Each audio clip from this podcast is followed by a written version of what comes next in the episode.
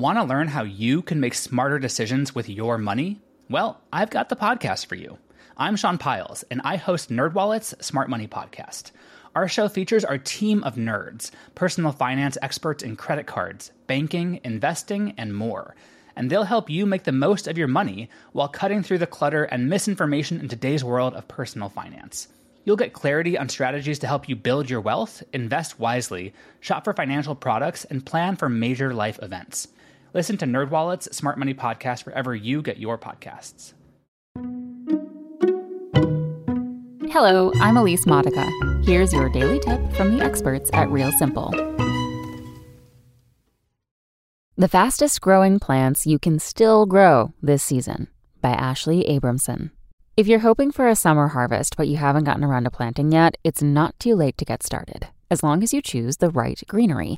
Certain plants flourish more quickly than others, which means you can plant in June or even July and still see the fruits, or flowers, veggies, herbs, of your labor before summer's end. The key, experts say, is understanding your local climate and growing conditions. Planting in June and July can be more challenging in areas with very hot summer climates, as it takes a bit more care and attention to get plants established during periods of intense heat or drought, says Leslie F. Halleck, certified professional horticulturist and author of Plant Parenting. You'll need to keep a closer eye on plants for watering needs than you would in spring or fall.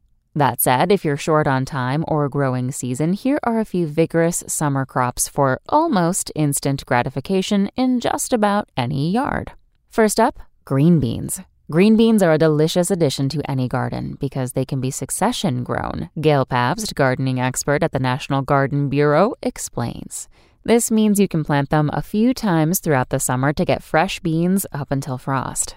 Some beans, such as the Mascotte bean, grow quickly with only 50 days from sowing to harvest. Summer squash is another quick growing option. Many squashes are produced in a very short time span, anywhere from 35 to 50 days. One bonus for planting later in the season is that you have less trouble with squash vine borer, a moth that kills squash plants early in the season, Pabst says. If you live in a warmer climate, you can plant your first crop in mid March, so it will harvest before the adult moths appear in May. If you want a second harvest or you missed the first window, you can also plant later in the season when the moths have moved to find a new place to lay their eggs. Mandevilla, also known as rock trumpet, is a genus of tropical vines that produce large trumpet shaped flowers from spring through fall. You'll find cultivars with red, white, pink, or yellow flowers, all of which are fragrant and favored by hummingbirds and butterflies, says Halleck. To encourage late season growth in a container, hanging basket, or garden bed with trellis support, pick a sunny location. If your plants aren't flowering, they probably need more sun. Garden sage, a relative of the culinary herb, produces velvety foliage and tubular blossoms in hues of pink, purple, blue, red, and white. Most species and cultivars of salvias, even perennial salvias, are fast growers and bloom continuously. Halleck recommends annual salvia cultivars for popping in some quick color to pots or entryway beds, and perennial salvia species and cultivars to attract pollinators in sun gardens. Basil, Halleck says, loves the heat and grows faster during the warm summer months.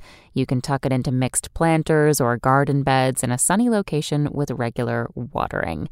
Keep in mind, basil doesn't like cool, wet soil, so if you're in a cooler climate, plants will grow more slowly and you'll want to water them less.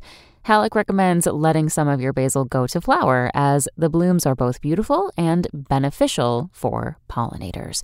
Thanks for listening. Check back tomorrow or go to realsimple.com for the latest.